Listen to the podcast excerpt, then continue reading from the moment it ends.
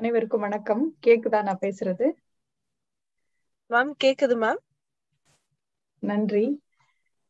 Thiruvalluvar Spartans rotary சங்க நிர்வாகிகள் அனைவருக்கும் என்னுடைய பணிவான வணக்கம். நூறு நாள்களாக நடக்கும் ரோட்டரி பெண்கள் திருவிழாவில் எனக்கும் பேச வாய்ப்பளித்த அனைவருக்கும் தோழி ஆனந்திக்கும் தோழர் நந்தா அவர்களுக்கும் என்னுடைய நெஞ்சார்ந்த நன்றி. உலக மகளிருடன் ஒரு சந்திப்பு அப்படிங்கிற தலைப்புல தான் நான் இன்னைக்கு பேச போறேன். பெண்ணின் பெருந்தக்க யாவுள திண்மை உண்டாகப் பெறின்.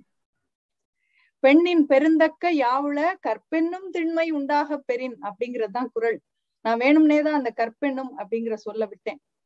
கற்பு தான் ரெண்டு பேருக்கும் பொதுன்னு பாரதி சொல்லிட்டார்ல அதனாலதான் ஆனா அந்த வார்த்தையை எடுத்த பிறகு கூட அந்த குரல் எவ்வளவு சிறப்பா இருக்கு தெரியுமா?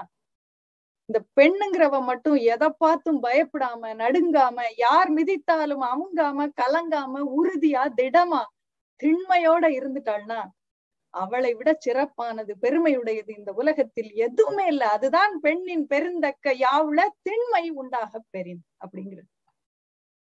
வண்ணத்து பூச்சியோட அழகை நம்ம ரசிக்கிறோம். ஆனா அந்த அழகை பெறுவதற்கு அது எத்தனை மாற்றங்களை சந்திச்சிருக்குன்னு நம்ம அதை பார்க்கும்போது யோசிக்கிறோமா? அப்படித்தான் ஒவ்வொரு பெண்ணும் அவளோட அழகை திறமையை தனித்துவத்தை ஆளும் திறத்தை பேணும் திறத்தை எல்லாரும் இன்னைக்கு உலகம் போற்றுது. மகளிர் நாள் அப்படின்னு கொண்டாடுறோம். நூறு நாட்களுக்கு நீங்க கொண்டாடுறீங்க. ஆனா அந்த தனித்துவத்தை அந்த அழகை அந்த திறமையை அவள் பெறுவதற்கு அவள் எத்தனை தடைகளை துன்பங்களை மாற்றங்களை கடந்து வந்திருக்கா? தன்னோட திறமையால உறுதியால திண்மையால அதை கடந்து வந்திருக்கா அப்படின்னு இன்னைக்கு நாம தெரிஞ்சுக்க போறோம். அப்படி கடந்து வந்த சில பெண்களை தான் நாம இன்னைக்கு சந்திக்க போறோம். அதுல நாம முதல்ல சந்திக்க போறது மாயா ஆஞ்சலோ அவர்கள். என் பின்னாடி இருக்காங்க படத்துல அவங்கதான் அமெரிக்காவில் வாழ்ந்த ஆப்பிரிக்க பெண் கவிஞர் மாயா ஆஞ்சலோ அவர்கள். சின்ன பிள்ளையா இருக்கும் போதே அவங்க அம்மாவும் அப்பாவும் விவாகரத்து வாங்கிட்டதுனால அவங்க பாட்டிக்கிட்ட தான் அவங்க வளர்ந்தாங்க. அவங்களும் அவங்களுடைய அண்ணனும். ஒரு ஏழு வயசு இருக்கும்போது அம்மா வீட்டுக்கு வந்தாங்க. கொஞ்ச நாள் இருக்கலாம் அப்படின்னு. அப்போ அம்மாவின் காதலரால் அந்த ஏழு வயது பிள்ளையின் வெகுளித்தனம் அழிக்கப்பட்டு பாலியல் பலாத்காரம் செய்யப்பட்டார். இது தெரிஞ்ச உடனே அந்த பிள்ளையுடைய மாமா அந்த ஆளை கொண்டுட்டாங்க. அந்த ஏழு வயசுக்குள்ள அந்த பிள்ளைக்கு எத்தனை கஷ்டம்? ஏற்கனவே அம்மா அப்பாவோட அன்பு இல்ல. இந்த பிரச்சனை வேற. ஒருத்தர் தன்னால் கொலை செய்யப்பட்டிருக்கிறார். இத்தனை அந்த பிஞ்சு நெஞ்சத்தால அத்தனை கஷ்டங்களையும் தாங்கவே முடியல. ஆறு வருஷம் அதுக்கப்புறம் ஆறு வருஷம் இந்த உலகத்துல நான் யார் கூடயும் பேசவே போறது இல்லை அப்படின்னு அந்த குழந்தை மௌன உலகத்துக்குள்ள போயிட்டான் அந்த மௌனம் அவளுக்கு புத்தக உலகத்தை அறிமுகப்படுத்துச்சு. ஷேக்ஸ்பியர் சார்ல்ஸ் டிக்கன் எட்கர் ஆலன் போ இந்த மாதிரியான உலக எழுத்தாளர்களின் சிந்தனைகள் அந்த சின்ன பெண்ணுக்குள்ள பல மாற்றங்களை உருவாக்குச்சு. எட்டாவது படிக்கும்போது பள்ளியிலேயே முதல் மாணவியாக அவ தேர்ச்சி பெற்றான் அதனால அவளுக்கு ரொம்ப பிடிச்ச அந்த நாடகத்துறையில படிக்கிறதுக்கான ஸ்காலர்ஷிப் கிடைச்சது. அந்த ஸ்காலர்ஷிப் வச்சு ஹை ஸ்கூல் படிச்சு முடிச்சாங்க. அதுக்கப்புறம் ஒன்னும் பெருசா ஈஸியா இல்ல. அவங்களுடைய கனவு நான் ஒரு இசைக்கலைஞர் ஆகணும் நான் ஒரு கவிஞர் ஆகணும் எழுத்தாளர் ஆகணும் நடிகை ஆகணும் இதுதான் அவங்க கனவு. ஆனா அந்த இப்ப நான் சொல்லிக்கிட்டு இருக்கிறதெல்லாம் மாயா ஆஞ்சலோ அவர்கள் வளர்ந்தது நைன்டீன் தேர்ட்டிஸ்ல அப்போ அமெரிக்காவில கருப்பின மக்களுக்கான சுதந்திரம் ஒரு பெரிய கேள்விக்குறியாக இருந்தது. சுதந்திரம் சொல்றதை விட நீதி அந்த சமூக நீதிக்காக மார்டின் லூத்தர் கிங் ஜூனியர் அவர்கள் கடுமையா போராடிக்கிட்டு இருந்தாங்க. என்ன பிரச்சனை? இங்க பள்ளிக்கூடங்கள் இருக்கும். வெள்ளைக்காரர்களுக்கு ஒரு பள்ளிக்கூடம் கருப்பர்களுக்கு ஒரு பள்ளிக்கூடம். அங்க இருக்கிற ஆசிரியர்கள் அந்த ஸ்டாண்டர்ட் இங்க இருக்கவே இருக்காது. கல்லூரி எல்லா கல்லூரிகளுக்குள்ளயும் கருப்பின பிள்ளைகள் போயிட முடியாது. அதுவும் பெண்ணா இருந்தா இன்னமும் சிரமம். சர்ச் கூட வெள்ளைக்காரர்களுக்கு ஒண்ணு கருப்பினர் மக்களுக்கு. அப்படியே போர்டு போட்டு போட்டு இருக்கும். ஃபார் கலர்ட் பீப்புள் அப்படின்னு போட்டிருக்கோம். பஸ்ல முதல் பகுதியில வெள்ளைக்காரர்கள் உட்காரலாம் பின் பகுதியில தான் கருப்பின மக்கள் உட்காரலாம். பொதுவா வெள்ளைக்காரங்க பஸ்ல வரவே மாட்டாங்க. நல்ல வசதி இருக்கும் கார் வச்சு இருப்பாங்க அந்த இடம் ஃப்ரீயா தான் இருக்கும். ஆனாலும் கருப்பின மக்கள் நிறைய இருப்பாங்க. அவங்க அப்பதான் அடிமைத்தனத்தில் இருந்து மீண்டு தன்னுடைய வாழ்வாதாரத்தை வாழ தொடங்கி இருக்காங்க அவங்கதான் நிறைய பஸ்ல வருவாங்க. ஆனா பின்னாடி இடம் இல்லைனாலும் நின்றுட்டு தான் வரணும். முன்னாடி இருக்க இடத்துல உட்கார முடியாது. இது போல ஏகப்பட்ட அன்றாட வாழ்க்கை பிரச்சனைகளை சந்திச்சுக்கிட்டு இவங்க doctor Martin Luther king junior அவர்களோட சேர்ந்து தன்னுடைய கவிதையால் எழுத்தால் அந்த புரட்சிகரமான பேச்சுக்களால் அந்த சமூக நீதிக்காக போராடிக்கிட்டே தன்னுடைய கனவையும் தேடி போறாங்க. அமெரிக்காவில் இசை கலைஞர்களுக்கு கொடுக்கப்படும் உயரிய விருதான கிராமி அவார்ட்ஸ் அஞ்சு தடவை அவங்க வாங்கியிருக்காங்க. ஹாலிவுட்டோட முதல் கருப்பின இயக்குனர் அப்படிங்கிறது அப்படிங்கிற பட்டத்தை அந்த ஹிஸ் வரலாற்றை அந்த பெருமையை இன்னைக்கு வரைக்கும் மாயா ஆஞ்சலோ அவர்கள் தான் வச்சிருக்காங்க. முதல் கருப்பின பெண் இயக்குனர் இல்ல முதல் கருப்பின இயக்குனர் அவங்கதான். ஒரு கட்டத்துல எழுத்துதான் தன்னுடைய அடையாளம் அப்படின்னு தெரிஞ்சதுக்கு அப்புறம் சமூக நீதி பெண்ணின் வலிமை மனிதம் கருப்பழகு அப்படிங்கிற இதுகளையெல்லாம் கருவா வைத்து கிட்டத்தட்ட முப்பத்தி ஆறு புத்தகங்கள் அவங்க எழுதினாங்க. ஏகப்பட்ட பாடல்கள் எல்லாம் கவிதை கவிதை. அவங்க ஒரு கவிஞர் கவிதை புத்தகங்கள் எல்லாமே. Just give me a cool drink of water before I tie அப்படிங்கிற அவங்களுடைய புத்தகம் புலிட்சர் பரிசுக்கு பரிந்துரைக்கப்பட்ட புத்தகம். I know Y the gauge bird Singh அப்படிங்கிற தன்னுடைய சுய சரிதையில் தான் ஏழு வயதில் வன்கொடுமைக்கு ஆளான செய்தியை அவங்க பதிவு செஞ்சிருக்காங்க. அந்த பிஞ்சு ஏழு வயது குழந்தையின் வலி இந்த உலகத்தையே உலுக்கி.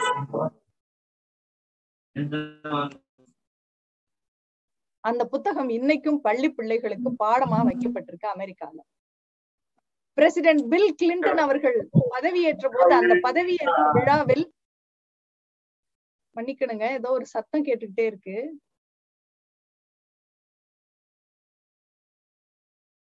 அம்மா மியூட் போட்டாச்சுங்கம்மா நீங்க பேசலாம் நன்றி நன்றி நன்றி. பிரசிடென்ட் பில் கிளின்டன் அவர்கள் பதவியேற்ற போது மாயா அஞ்சலோ அவர்களை அழைத்து நீங்க வந்து ஒரு ஒரு கவிதை எழுதி வாசிக்கணும் இந்த நாட்டுக்காக அப்படின்னு சொன்னாங்க. அமைதியும் சமூக நீதியும் எல்லாருக்கும் வேண்டும் அப்படிங்கிற கருவில் on the pulse of the morning அப்படிங்கிற ஒரு கவிதையை எழுதி உணர்வு பூர்வமான அந்த கவிதையை அவங்க வாசிச்சாங்க. இப்ப கூட போன வருஷம் ஜோ பைடன் அவர்களுடைய பதவியேற்பு விழாவில் ஒரு ஒரு கருப்பு ஒரு ஆப்பிரிக்க பெண் ஒரு கவி நீண்ட கவிதை எழுதி வாசிச்சாரு வாசிச்சாங்க. இது போன்ற அந்த பதவியேற்பு அதிபருடைய பதவியேற்பு விழாங்கிறது கோடிக்கணக்கான மக்கள் பார்க்கிற ஒரு விஷயம். அங்க கவிஞரை வர வைத்து கவிதை பாடி அந்த பதவியேற்பு விழாவை கொண்டாடும் பழக்கம் இன்னமும் கவிதைக்கும் எழுத்தாளர்களுக்கும் மதிப்பு கொடுத்து அதை ரசிக்கும் பழக்கம் அமெரிக்காவில் இந்த காலத்திலும் இருக்கிறது. மாயா அஞ்சல் அவர்கள் ஒரு பட்டம் கூட வாங்கல. பள்ளி படிப்பு மட்டும்தான் முடிச்சாங்க. ஆனா அவங்களுக்கு ஐம்பது கௌரவ டாக்டர் பட்டங்கள் வழங்கப்பட்டன. லிட்ரேரியன் award national medal of arts presidential medal of freedom இந்த மாதிரி அமெரிக்க நாட்டின் உயரிய விருதுகளை மாயா ஆஞ்சல் அவர்கள் வாங்கினாங்க. இவ்வளவு சொல்லிட்டேன். அவங்களோட கவிதையில இருந்து ஒரு சில வரியாவது படிச்சா தானே அவங்க பேர்பட்ட கவிஞர்னு தெரியும். நான் படிக்கிறேன். You may shoot me with your words you may cut me with your ice you may kill me with your ஹேட்ஃபுல்னஸ் but still like air I'll rise. Did you want to see me broken? Weakened by my soulful cries? Just like moons and like suns, just like hope springing high, still I'll rise. Leaving behind the nights of terror and fear, I rise. Into a daybreak that is wondrously clear, I rise.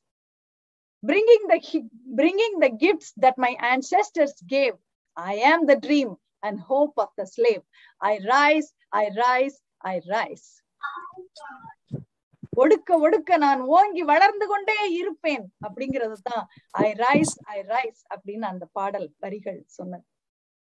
ஏன் அப்படி சொன்னுச்சு? நாம மட்டும் வெற்றி பெறுவதற்காகவா? நாம மட்டும் சாதிக்கிறதுக்காகவா?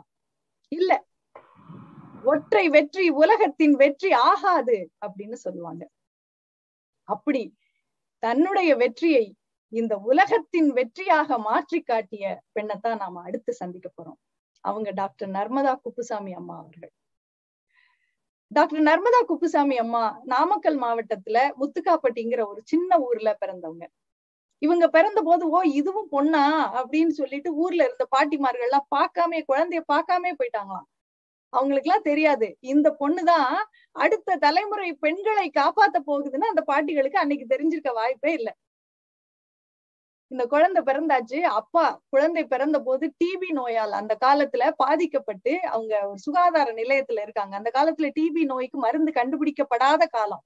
அப்போ அதுல பாதிக்கப்பட்டவங்களை எல்லாம் தனியா ஒரு சுகாதார நிலையத்துலதான் வச்சிருப்பாங்க. அவங்க வீட்டுக்கெல்லாம் வர முடியாது. ஆறு வயது வரைக்கும் இந்த பிள்ளை அப்பாவை பார்க்கல. அங்கேயேதான் இருக்காங்க. இதுவா போய் பள்ளிக்கூடத்துல உட்கார்ந்துருது ஒரு வகுப்புல. அதுக்கப்புறம் ஆசிரியர்கள்லாம் உன் பேர் என்ன? உனக்கு வயசு என்ன? அம்மா அப்பா யாரு? எல்லாம் கேட்டு பதிவு செஞ்சுக்கிறாங்க. தானே போய் பள்ளியில் சேர்ந்து படித்த குழந்தை ஆறு வயசு ஆகும்போது அப்பா டிபிக்கு மருந்து கண்டுபிடிக்கப்பட்டு குணமாகி வீட்டுக்கு வர்றாரு. பெரியவளானதுக்கு அப்புறம் நீ என்ன படிக்கணும்னு விருப்பப்படுற? அப்படின்னு கேக்குறாரு. நான் மருத்துவர் ஆகணும்னு சொல்றாங்க. அப்பா சொல்றாரு உனக்கு பணம் மட்டும் மருத்துவராகி பணம் சம்பாதிக்கிறது மட்டும் உன்னுடைய குறிக்கோளாக இல்லாமல் நான் ஏழைகளுக்கு உதவி செய்வேன். நீ சொன்னீனா நான் எப்பாடுபட்டாவது படிக்க வைக்கிறேன்னு சொல்றாரு. உறுதி கொடுக்குறாங்க. அப்பாவுக்கு சத்தியம் செஞ்சு கொடுக்குறாங்க. படிக்கிறா படிக்க வைக்கிறாரு. மருத்துவ பயிற்சி எடுத்துட்டு இருக்கும் போது அவங்க ஒரு ஆறாவது பிரசவத்துக்காக ஒரு பெண் அங்க வர்றாங்க. அந்த அந்த பயிர் அதை பாக்குறாங்க இவங்க ஒரு மாணவியாக அந்த பெண் கற்பப்பை வெடித்து இறந்து போறாங்க.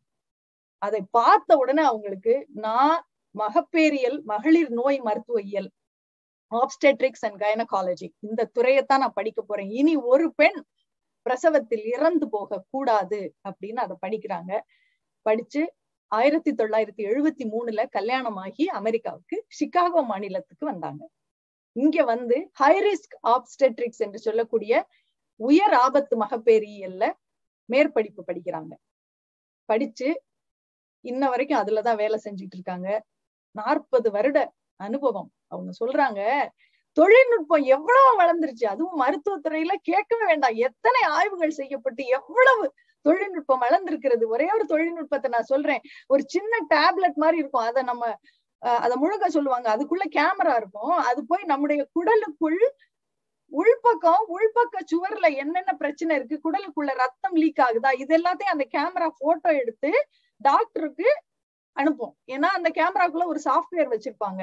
அந்த சாஃப்ட்வேர் டாக்டரோட கம்ப்யூட்டர்ல இருக்கும். இது போட்டோ எடுக்க எடுக்க அவருக்கு போட்டோ போய்கிட்டே இருக்கும். இந்த அளவுக்கு ரெண்டு நாள் கழிச்சு அந்த டேப்லெட் வெளியே வந்துடும் இப்படி டேப்லெட்டை முழுங்க வச்சு அதுக்குள்ள கேமரா வச்சு முழுங்க வச்சு உடலு குடலுக்குள்ள என்ன பிரச்சனை இருக்குன்னு கண்டுபிடிக்கிற அளவுக்கு இன்னைக்கு தொழில்நுட்ப மருத்துவத்துறையில் வளர்ந்திருக்கு.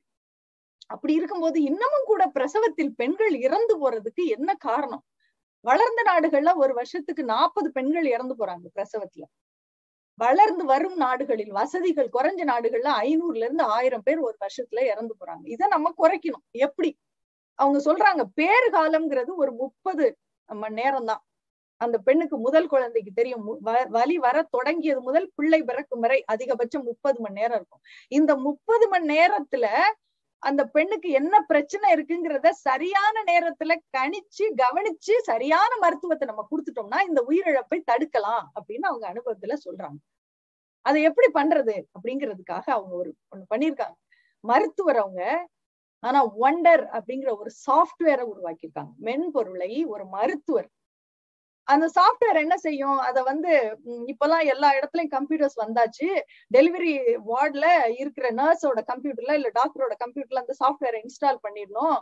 பண்ணிட்டதுக்கு அப்புறம் அந்த டெலிவரிக்கு வர்ற பெண்களுக்கு blood pressure heart beat pulse இந்த மாதிரி நிறைய செக் செக் பண்ணுவாங்க.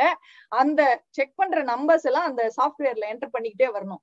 எங்கேயாவது ஒரு நம்பர் அப்நார்மலா தெரியுது அப்படின்னா உடனே அந்த சாஃப்ட்வேர் சொல்லும் இது இந்த பிரச்சனையா இருக்கலாம். இதுக்கான மருந்து இது இது இந்த அளவுல கொடுக்கணும். இது வாய் வழியா கொடுக்கணுமா? இல்ல ஐவி இல்ல நரம்பு வழியா கொடுக்கணுமா? எல்லாத்தையுமே அதுவே சொல்லும்.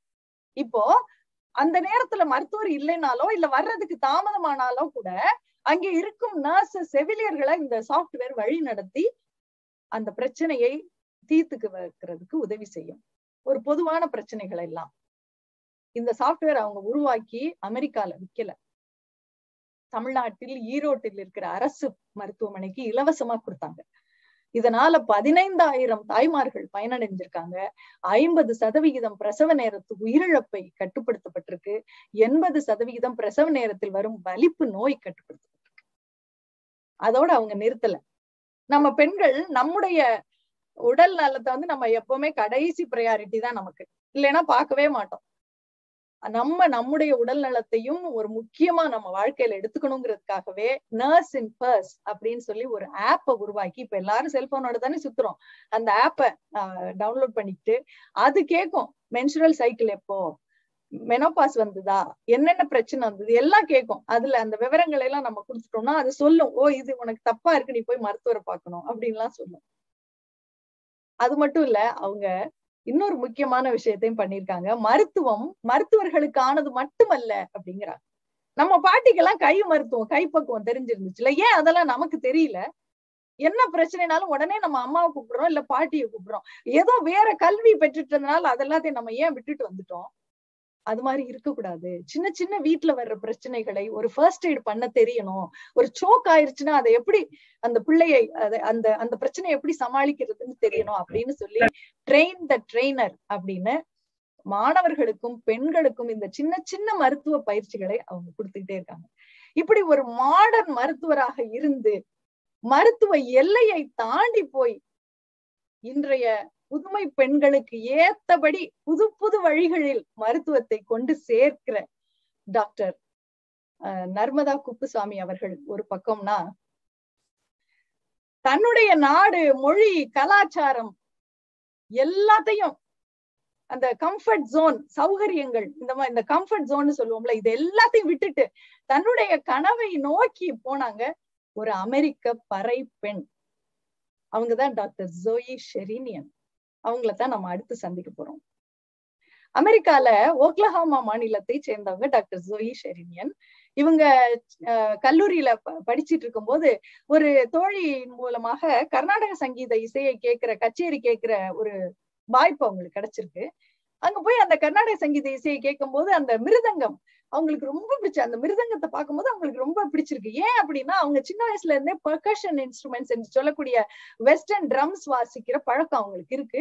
அப்ப இந்த மிருதங்கத்து மேல ஒரு இது புது வகையா இருக்கு. நான் இது வரைக்கும் பார்த்ததே இல்லையேன்னு ஒரு ஆசை. இதை நான் கத்துக்கணும் அப்படின்னு. கத்துக்கணும்னா இந்தியாவில தான் நான் வந்து போய் கத்துக்கணும் அப்படின்னு அவங்களுக்கு தெரியுது. அதுக்கான இது நடந்தது ஆயிரத்தி தொள்ளாயிரத்தி எண்பதுகள்ல. அப்போ என்ன பண்றாங்க? அவங்களோட கல்லூரியிலேயே ஒரு ஸ்காலர்ஷிப் வாங்கி இந்தியாவுக்கு வர்றதுன்னா செலவு இருக்கு இல்லையா? ஒரு ஸ்காலர்ஷிப் வாங்கி மதுரைக்கு லேடி டாக் காலேஜுக்கு வர்றாங்க. ரெண்டு வருஷம் ப்ரோக்ராம் அது. அங்க வந்து மிருதங்கமும் வாய்ப்பாட்டும் கத்துக்கிறாங்க. அவ்வளவு ஈஸியா நம்மள மாதிரி மிருதங்கமும் வாய்ப்பாட்டும் கத்துக்கிறாங்க அப்படின்னு அதை கடந்து போயிட முடியாது. ஏன்னு சொல்றேன். அந்த கர்நாடக சங்கீத வித்வான்களிடம் இருந்து நான் கத்துக்கணும் அப்படிங்கிறதுக்காக தான் அவங்க மதுரைக்கே வந்தாங்க. எப்படி சொல்லி கொடுப்பாங்க? போனோடனே ஒரு சொல்லி கொடுக்குறாங்க. ஒண்ணு பாட தெரியல அப்படின்னா முட்டாள் ஞான சூன்யம். அப்படி திட்டி திட்டி தானே சொல்லி கொடுப்பாங்க. அந்த காலத்துல அது. ஆனா அமெரிக்கால எப்படி சொல்லி கொடுப்பாங்க தெரியுமா? பிள்ளைகளை ஊக்குவித்து உற்சாகப்படுத்தி நட்போடு சொல்லி கொடுப்பாங்க.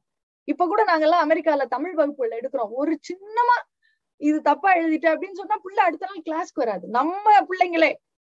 ஏன்னா அவங்களோட ரெகுலர் ஸ்கூல்ல டீச்சர்ஸ் அவ்வளவு அன்பா இருக்காங்க. நம்ம இந்த பிள்ளைகளை பாராட்டிக்கிட்டே தான் சொல்லி கொடுப்போம். வீட்டுல கண்டிப்போட நாம் வளர்த்தாலும் ஒரு ஆசிரியர் அப்படின்னா அவங்களுக்கான பிம்பமே வேற அமெரிக்கா. அப்படி படிச்ச பெண் இந்தியாவுக்கு வந்து மதுரைக்கு வந்து இந்த திட்டுக்களை எல்லாம் வாங்கி இந்த பழைய சொல்லி கொடுக்கும் முறையை என் கனவு இது இதுக்காக நான் எதையும் சகிச்சுக்க தயாரா இருக்கேன். நம்மளா இருந்தா கூட ஒரு வாரத்துல ஓடி வந்துருவோம். என்னால படிக்க முடியாது. ஆனா அவங்க கத்துக்கிட்டே ஆகணும் அப்படின்னு கத்துக்கிட்டாங்க. அப்படி கத்துக்கும் போது ஒரு நாள் சர்ச்சுக்கு போகும்போது பறை இசை நிகழ்ச்சி நடக்குது. அந்த அந்த பறையில பயன்படுத்துற அந்த குச்சிய பார்த்தோன்னே அவங்களுக்கு அவ்வளவு ஆசை. ஓ இப்படி ஒரு ஒரு ட்ரம் இருக்கா? அப்படின்னு இது ஒண்ணு இருக்கா? ஓ எனக்கு இதை பத்தி தெரியாம போச்சு. ஏன்னா அவங்க சின்ன வயசுல இருந்து குச்சி வச்சு ட்ரம்ஸ் வாசிச்சு பழக்கம். அப்ப அந்த பறையையும் நான் இன்னைக்கு கத்துக்கணும் அப்படின்னு முடிவு பண்றாங்க. திரும்பி வந்துட்டாங்க. ஏன்னா ரெண்டு வருஷம் ப்ரோக்ராம்ல தான் அவங்க வந்தாங்க. திரும்பி வந்து மறுபடியும் ஒரு ஸ்காலர்ஷிப் அப்ளை பண்ணி திரும்பி மறுபடியும் மதுரைக்கு வந்து அந்த பறை இசையை அதை இசைக்கிற அந்த மக்களிடம் இருந்து நான் கத்துக்கணும் அப்படின்னு சொல்லி பரமக்குடிக்கு பக்கத்துல உள்ள ஒரு கிராமத்தில் போய் ஆறு வருஷம் தங்கி அந்த பறை இசையை கத்துக்கிட்டாங்க. சும்மா அமெரிக்காவுக்கு ஒரு வருஷம் வந்துட்டு திரும்பி வந்தாலும் என்னால ஏசி இல்லாம இருக்க முடியாதுப்பா. வெஸ்டர்ன் டாய்லெட் இல்லாம என்னால இருக்கவே முடியாது. அப்படிலாம் நம்ம ரொம்ப பயங்கரமா சீன் எல்லாம் போடுறோம். ஆனா அந்த வசதிகளோடு பிறந்து வளர்ந்து வளர்ந்த பெண் மொழி தெரியாது மக்கள் தெரியாது இந்த வசதியில ஒன்ன கூட அந்த கிராமத்துல எதிர்பார்க்கவே முடியாது. அந்த வெயில் அந்த வேர்வை இத்தனையும் சகித்து கொண்டு நான் இத நான் கத்துக்கணும்னு ஆறு வருஷம் அந்த மக்களோடு வாழ்ந்து அவங்களோட இசையை மட்டும் அவங்க கத்துக்கல. அவங்களோட சாவு வீடுகளுக்கு போய் நானும் வருவேன் அப்படின்னு வாசிக்கிறாங்க. இது ஏன் சாவு வீடுகள்ல மட்டும் வாசிக்கப்படுது? அப்படின்னு யோசிச்சு அதற்கு பின்னால் இருக்கும் அந்த ஒடுக்கப்பட்ட மக்களின் வாழ்க்கையை அந்த அரசியலை ஆய்வு செய்து இந்த மக்களை நான் உலகத்துக்கு தெரியப்படுத்தணுங்கிறதுக்காகவே this is a music reclaiming the untouchable drum அப்படிங்கிற ஒரு டாக்குமெண்ட்ரி அவங்க எடுத்தாங்க. அதே மாதிரி ஒடுக்கப்பட்ட இளம் பெண்களுக்கு இந்த நாட்டுப்புற கலைகளை சொல்லி தந்து பல நாடுகள்ல பெர்ஃபார்ம் பண்ண வச்சு அதன் மூலமாகவே அந்த சின்ன பிள்ளைகளுக்கு தன்னம்பிக்கையை தலைமைத்துவ பண்பை வளர்த்து தைரியமாக இந்த உலகத்தை எதிர்நோக்க பழக்குகிற சக்தி கலாச்சார நிலையத்தில் போய் ஒரு வருஷம் இருந்து சக்தி வைப்ரேஷன்ஸ் அப்படிங்கிற ஒரு டாக்குமெண்ட்டையும் எடுத்து அவங்க வெளியிட்டு இருக்காங்க நம்மளுடைய கலையை படிச்சு நமக்கே அவங்க ஒரு செய்தி சொல்றாங்க பாருங்க. பறையில நான் முப்பத்தஞ்சு அடிகளை கத்துக்கிட்டேன் அதுல மூணு அடிதான் சாவுக்கானது மிச்சமெல்லாம் திருவிழா திருமணம் காதுகுத்து சடங்கு வளைகாப்பு அப்படின்னு மங்கள காரியங்களுக்கானது. இனிமே உங்க வீடுகள்ல ஏதாவது மங்கள நிகழ்வுகள் நடக்கும் போது பறை இசை இசைச்சு நடத்துங்க அப்படின்னு நமக்கே சொல்றாங்க.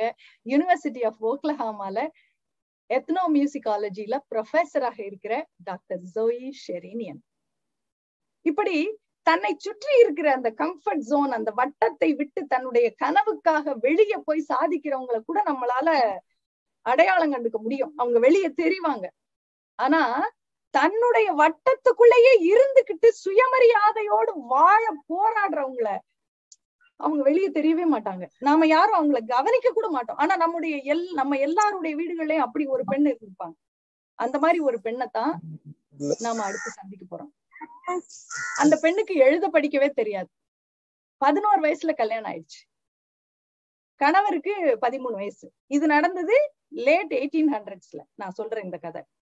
அப்பெல்லாம் அப்படிதான். சின்ன பிள்ளைங்களை கல்யாணம் பண்ணி வச்சிருவாங்க. இப்ப இந்த கணவன் வந்து ஒரு புரட்சிகரமான கணவன். அவர் என்ன செய்யறாரு நான் அந்த ஒரு கொஞ்ச நாளைக்கு அப்புறம் அந்த பிள்ளைங்க கொஞ்சம் ஒரு பெரிய வயசான ரெண்டு பேரும் சேர்ந்து வாழலாம் அப்படின்னு வாழ வைக்கிறாங்க. அப்ப கணவன் ஹை ஸ்கூல்ல படிச்சிட்டு இருக்காரு. அவருக்கு ஒரு பதினாறு வயசு. அவரு ஒரு முடிவுக்கு வர்றாரு. நான் என் மனைவிக்கு நான் உண்மையாகத்தான் இருப்பேன் அப்படின்னு ஒரு நல்ல எண்ணம் தான். உண்மையா இருப்பேன் அப்படின்னு ஒரு முடிவுக்கு வர்றாரு. ஆனா அதே நேரம் நான் உண்மையா இருக்கணும்னா அவளும் எனக்கு உண்மையா இருக்கணும் அப்படின்னு அவரே ஒரு கணக்கு போட்டுக்கிறாரு. இருக்கணும். அது மட்டும் அதோட நிறுத்தினா பரவாயில்ல. அவ உண்மையா இருக்காளான்னு கண்காணிக்க வேண்டியது ஏன் பொறுப்பு அப்படின்னு அவரே முடிவு பண்ணிக்கிட்டு இந்த மாதிரி ஒரு எண்ணம் வந்தவுடனே அவருக்கு அவ எங்கெல்லாம் போறா நான் பாக்கணும் ஏன்னா அவ எனக்கு உண்மையா இருக்காளான்னு தெரியணுமே அப்படிங்கிற அந்த எண்ணம் ஒரு கட்டத்தில் சந்தேகமாக மாறுது. நீ எங்கேயும் வெளியே போக கூடாது வரக்கூடாதுன்னு ஏகப்பட்ட அதிகாரம் பண்றாரு. ஆனா அந்த பொண்ணு சின்ன பொண்ணு கேட்கவே இல்லை. அவ பாட்டுக்கு போற இடத்துக்கு போயிட்டு வந்துட்டு இருக்காங்க அவங்க அந்த பொண்ணு. எங்க போயிட போறாங்க அந்த காலத்துல? தோழிமார் வீட்டுக்கு போவாங்க கோயில் குளத்துக்கு போவாங்க அவ்வளவுதான். இதெல்லாம் நான் உனக்கு எதுக்கு சொல்லிட்டு இருக்கணும்? அவங்க கவலையப்படல. அவங்க பாட்டுக்கு அவங்க அவர் அதிகாரம் பண்ண பண்ண அவங்க பாட்டுக்கு போயிட்டு வந்துட்டு தான் இருந்தாங்க. ரெண்டு பேருமே டீனேஜ் வயசுல இருக்காங்க கணவன் மனைவி ரெண்டு பேருமே இவரு ராத்திரி நேரத்துல வெளியே போகவே பயப்படுறாரு. ஆனா அந்த பொண்ணு தைரியமா போறாங்க. அவர் சொல்றாரு நான் என்னமோ கணவன் நினைச்சிட்டு இருக்கேன். பார்த்தா என்ன விட அவ தைரியமா இருக்கா? நான் என்ன சொன்னாலும் அவ கேட்கல இப்படி போய்கிட்டு இருக்கு வாழ்க்கை. கொஞ்ச காலத்துல அவர் படிக்க வெளிநாட்டுக்கு போறாரு. வக்கீல் படிக்கிறார் வக்கீலுக்கு படிச்சுட்டு திரும்பி வர்றாரு. இந்த கொஞ்ச நாள்ல ரெண்டு குழந்தைகள் பிறக்குது. திரும்பி வந்து மறுபடியும் வேறொரு வெளிநாட்டுக்கு வேலைக்கு போறாரு. குடும்பத்தையும் கூட்டிக்கிட்டு போறாரு. அங்க போய் இவர் தான் ஒரு கொள்கைவாதியாச்சு இந்த கணவர். அவரு அங்க போய் வெளிநாட்டுல என் பிள்ளைகள் எல்லாம் ஆங்கில பள்ளிக்கூடத்துல படிக்க கூடாது அவங்களுக்கு என் தாய்மொழி தான் தெரியணும். நான் வீட்லயே சொல்லி கொடுக்குறேங்கிறாரு. ஆனா அவர் ரொம்ப பிஸியா இருக்காரு. அவரால் முழுக்க சொல்லி கொடுக்க முடியல. ஆனா பள்ளிக்கூடம் ஓரளவுக்கு பிள்ளைகளுக்கு கல்வி வீட்டுலதான் நடக்குது. முழுமையான கல்வி கிடைக்கல. பேசாம இருக்காங்க இவங்களும். இயற்கை மருத்துவம் தான் நான் பார்ப்பேன். ஆங்கில மருத்துவம் வேண்டாம் அப்படின்னு சொல்லி பிள்ளைக்கு நூத்தி நாலு டிகிரி காய்ச்சல் போற வரைக்கும் வச்சு பிடிவாதமா இயற்கை மருத்துவமே பாக்குறாரு. அடுத்தது பொதுமக்களுக்கு நான் சேவை செய்வேன்னு சொல்லி தொழுநோயால் பாதிக்கப்பட்டவர்கள் எல்லாம் வீட்டுக்கு கூட்டிட்டு வந்து அவங்களோட புண்ணுக்கு மருந்து கட்டி இந்த மாதிரி அவங்களுக்கு பணிவிடையெல்லாம் இந்த அம்மாவை செய்ய சொல்றாரு. இவங்களோட நகைகளை எல்லாம் வாங்கி செலவு பண்றாரு பொதுமக்களுக்காக அப்படின்னு சொல்லி. ஒரு கட்டத்துல பொதுமக்கள் வந்து உங்க சேவைக்காக நாங்க உங்களுக்கு ஒரு பரிசு தர்றோம் அப்படின்னு சொல்லி ஒரு தங்க சங்கிலிய கொடுக்குறாங்க. இந்த அம்மாவுக்கு நம்மளோட நகையைத்தான் வாங்கி எல்லாத்தையும் கொடுத்துட்டாரு. அவங்களா விரும்பி ஒண்ணு தர்றாங்க. அதையாவது வச்சுக்கலாம்னு ஆசைப்பட்டாங்க. அதெல்லாம் வச்சுக்க முடியாது. பொது சேவைக்காக எதுவும் திருப்பி வாங்க கூடாதுன்னு திருப்பி கொடுத்துறாரு அதோட விட்டாரா? எளிமையான வாழ்க்கை நம்ம வாழணுங்கிறதுக்காக வீட்டுல இருக்க எல்லா பர்னிச்சரையும் தூக்கி போட்டாரு. மாவை கூட கோதுமையை வாங்கி வீட்டிலேயே திரிச்சு மாவாக்கி சப்பாத்தி. அவ்வளவு எளிமையான வாழ்க்கை நம்ம வாழணும். நம்முடைய துணிகளை நம்மளே துவைச்சுக்கணும். யாரையும் உதவிக்கு வச்சுக்க கூடாது நம்ம வீட்டு கழிப்பறைகளை நாமளே கழுவணும். இந்த மாதிரி தொடர்ந்து அவருடைய கொள்கைக்காக இவங்களுடைய வாழ்க்கை மாறிக்கிட்டே இருக்கு. ஆனா இந்த பொண்ணு பணக்கார ஆச்சாரமான வைணவ குடும்பத்தில் பிறந்த பெண்ணு. ஒரு அளவுக்கு மேல இவங்களால தாங்கிக்கவே முடியல. அந்த மாதிரி ஒரு நேரம் ஒரு நோயாளிய வீட்டுல கொண்டு வந்து வச்சுட்டு அவங்க போனதுக்கு அப்புறம் அவங்களுடைய கழிப்பறையை கழுவ சொன்னாரு. இந்த அம்மா நான் கழுவ மாட்டேன்னு சண்டை போட்டாங்க.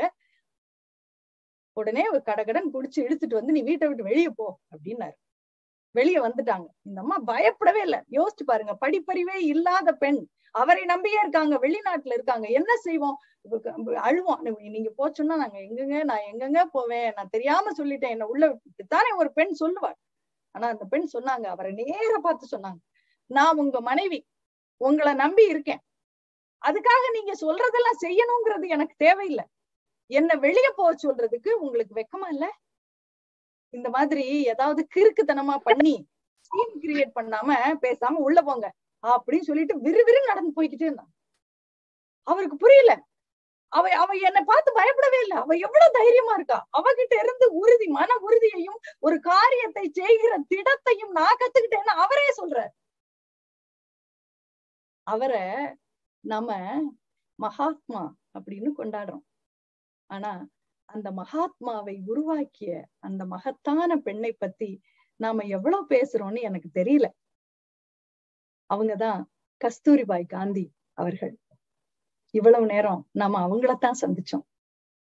இந்த மாதிரியான பெண்கள் நம்ம எல்லார் வீட்லயுமே இருப்பாங்க. நம்ம எவ்வளவு தூரம் அவங்களை கவனிக்கிறோம் அப்படிங்கிறது தான். இந்த நுணுக்கமான இந்த பண்பை நாம எவ்வளவு தூரம் கவனிக்கிறோம்.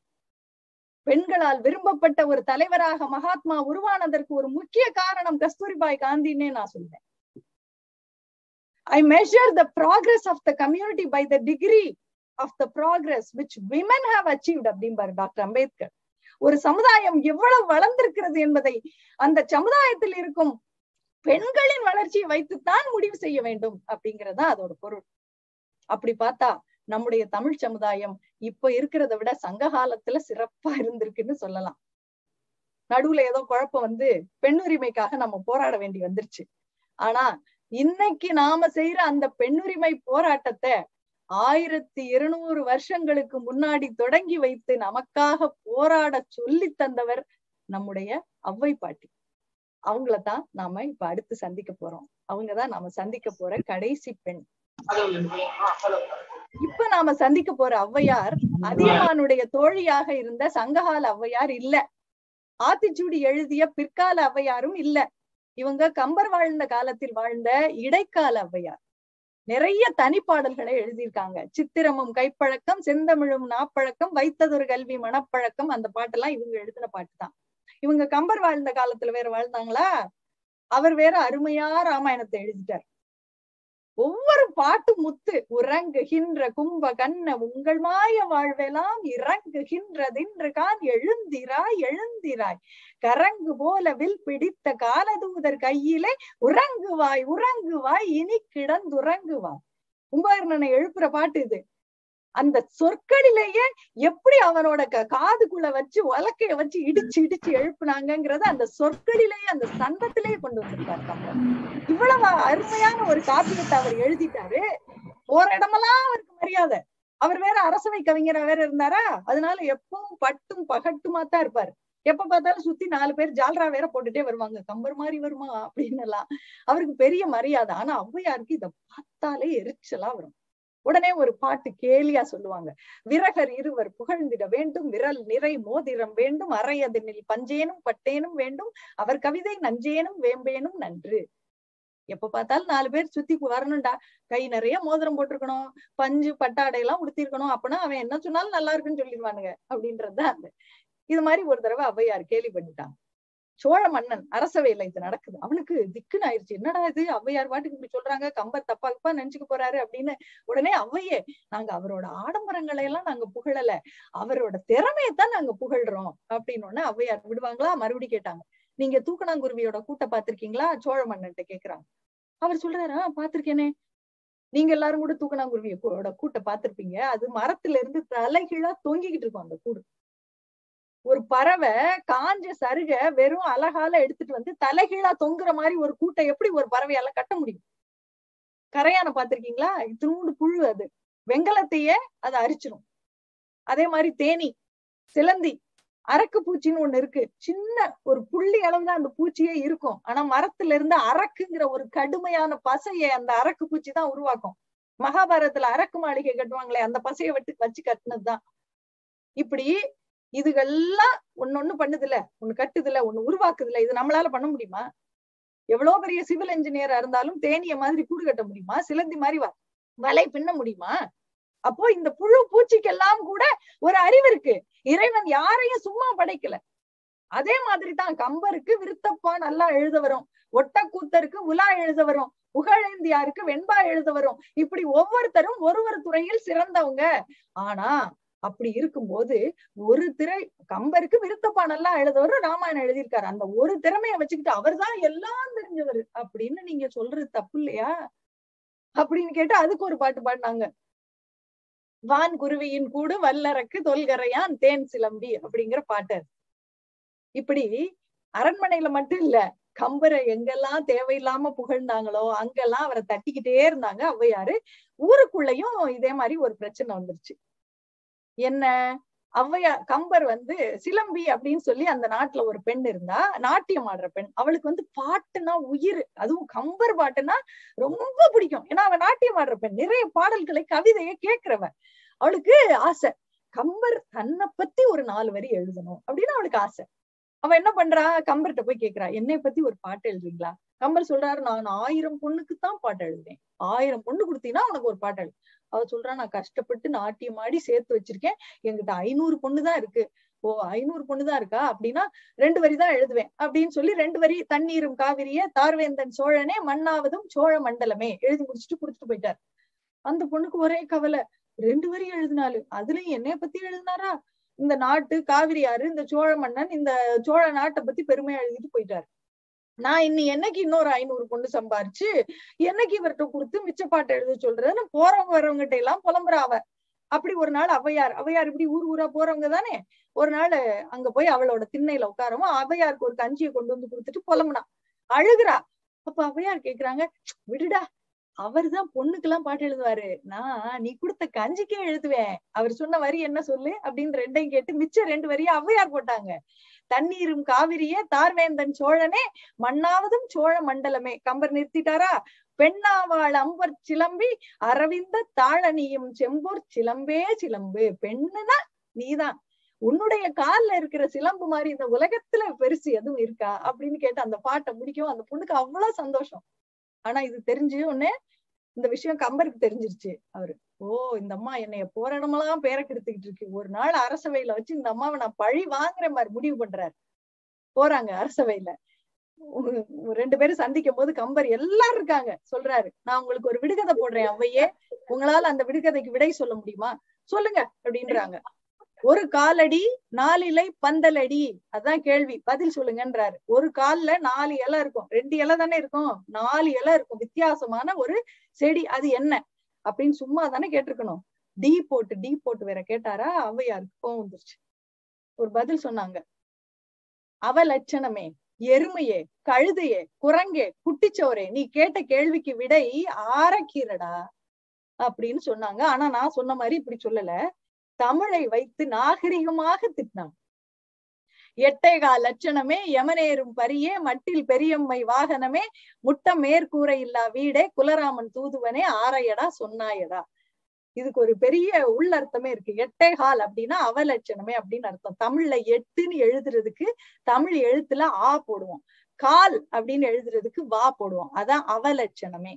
யமன் ஏறும் பரினா யமன் வர்ற வாகனம் எரும மாடு எருமையே. மட்டில் பெரியம்மை வாகனமேனா? பெரியம்மைனா மூதேவி. ஸ்ரீதேவி மூதேவி. இதுல மூதேவி மூதேவியுடைய வாகனம் கழுத. மேற்கூரை இல்லா வீடுனா குட்டிச்சோறு. நீ கேட்ட கேள்விக்கு விடை ஆரை கீரடா அப்படின்னு எடுத்துக்கலாம். யார பார்த்துடா டீ போட்டு பேசின? அப்படின்னு எடுத்துக்கலாம். இப்படி கம்பர் கிட்ட தொடர்ந்து அவங்க தன் போரா தன்னுடைய அவருடைய அந்த வரட்டு கௌரவத்தை அழிக்கிறதுக்காக அவருக்கு அடி கொடுத்துக்கிட்டே இருக்காங்க. ஆனா கம்பரோட தொடர்ந்து சண்டை போட்டாலும் ஔவையார் ஒரு ஒரு மாடு மேய்க்கிற பையன் கிட்ட தான் தோத்து போயிட்டத பகிரங்கமா ஒத்துக்கிட்டாங்க. அதுதான் சுட்ட பழக்கதை. நம்ம எல்லாருக்குமே தெரியும். களைப்பா போய் உக்காடுறாங்க மரத்து மேல ஒரு பையன் இருக்கான். எனக்கு பழம் வேணும் ஒரு கிளைய உழுக்கி விடுன்னு சொல்றாங்க. அவன் கேக்குறான் பாட்டி உங்களுக்கு சுட்ட பழம் வேணுமா? சுடாத பழம் வேணுமா? அவையாருக்கு புரியல. பழம் சுடுமா? ஐயோ என்னன்னு தெரியலையே. சரி எப்ப சுட்ட பழம்னா என்னன்னு தெரிஞ்சுக்கும் அப்படின்னு சொல்லி சுட்ட பழமே போடு அப்படின்னாங்க. அவன் உடனே கிளைய உலுக்கி விட்டான். பழம் விழுந்துச்சு. எடுத்து மண்ணுல ஒட்டிருச்சு பழம். எடுத்து பூ ஃபூன்னு ஊதுனாங்க. உடனே கேட்டான் மேல இருந்து பாட்டி என்ன ஊதுறீங்க? பழம் சுடுதா? அப்படின்னா அப்பதான் அவையாருக்கு தெரிஞ்சிச்சு பழத்துல சுட்ட பழம்னு ஒண்ணு இல்ல. மண்ணுல விழுந்து எடுத்து ஊதி சாப்பிடுற பழமெல்லாம் சுட்ட பழம்னு அவன் பேர் வச்சிருக்கான். யாராவது பறிச்சு கொண்டு வந்து அப்படியே கொடுத்தா சாப்பிட்டா அது சுடாத பழம். இது அவன் வச்ச பேரு. இதுல நம்ம ஏமாந்துட்டோம். அப்படின்னு அவங்களுக்கு தெரிஞ்சிருச்சு. புலம்புறாங்க. ரெண்டு நாளா தூக்கம் இல்லாம புலம்புறாங்க. நான் எவ்வளவு பெரிய புலவர்கள்ட்ட எல்லாம் வாதாடி ஜெயிச்சுட்டு வந்திருக்கேன். ஒரு மாடு மேய்க்கிற பையன் என்ன அவன்கிட்ட நான் தோத்துட்டேனே. இந்த கோடாலி இருக்குல்ல கருங்கு கருங்காலி மரத்தை ஒரே போடு போட்டா பொழந்துரும். ஆனா வாழை மரத்தை வெட்ட போனோம்னா வழுக்கி வழுக்கிட்டு போகும். அந்த மாதிரிதான். என் கதை என் கதை. கம்பர்டே ஜெயிச்சுட்டேன் இவன்ட்ட தோத்துட்டேன் அப்படின்னு புலம்பி இருக்காங்க ஆனா ஔவையார் தன்னுடைய தோல்வியை ஒத்துக்கிட்டா கூட தமிழ் உலகம் ஔவையார் தோத்துட்டதா ஒத்துக்க கூடாது அப்படிங்கிறதுனால அந்த மாடு மேய்க்கிற பையன் முருகன் தான் அந்த மாடு மேய்க்கிற பையனா வந்து ஔவையாரை சோதித்ததாக சொல்லிடுச்சு பொதுவா நம்ம எல்லாம் தோத்துட்டோம்னா நம்ம என்ன செய்வோம்? நான் நான் ரொம்ப களைப்பா இருந்தேன். என்னால சிந்திக்க முடியல. அப்படி இப்படின்னு ஜஸ்டிஃபை பண்ணுவோம். ஆனா ஔவையார் அப்படி எல்லாம் பண்ணல. நான் தோத்துட்டேன். எனக்கு தெரியல. அவன் அவன் வச்ச சுட்ட பழம்னு வச்ச பேரை நான் யோசிக்க முடியல. என்னால நான் தோத்துட்டேன். அப்படின்னு பகிரங்கமா ஒத்துக்கிறாங்க. அந்த பண்பிற்காக நான் ஔவையாரை கொண்டு வரணும்னு நினைச்சேன். அதனால்தான் காந்தி மகாத்மா காந்தி அவர்கள் ஔவையை மதர் ஔவை அப்படின்னே சொல்லுவாங்களாம். உங்களோடு சேர்ந்து இந்த உலக மகளிரை சந்தித்தது ஒரு அருமையான அனுபவம். நல்ல வாய்ப்புக்கு நன்றி. வணக்கம்.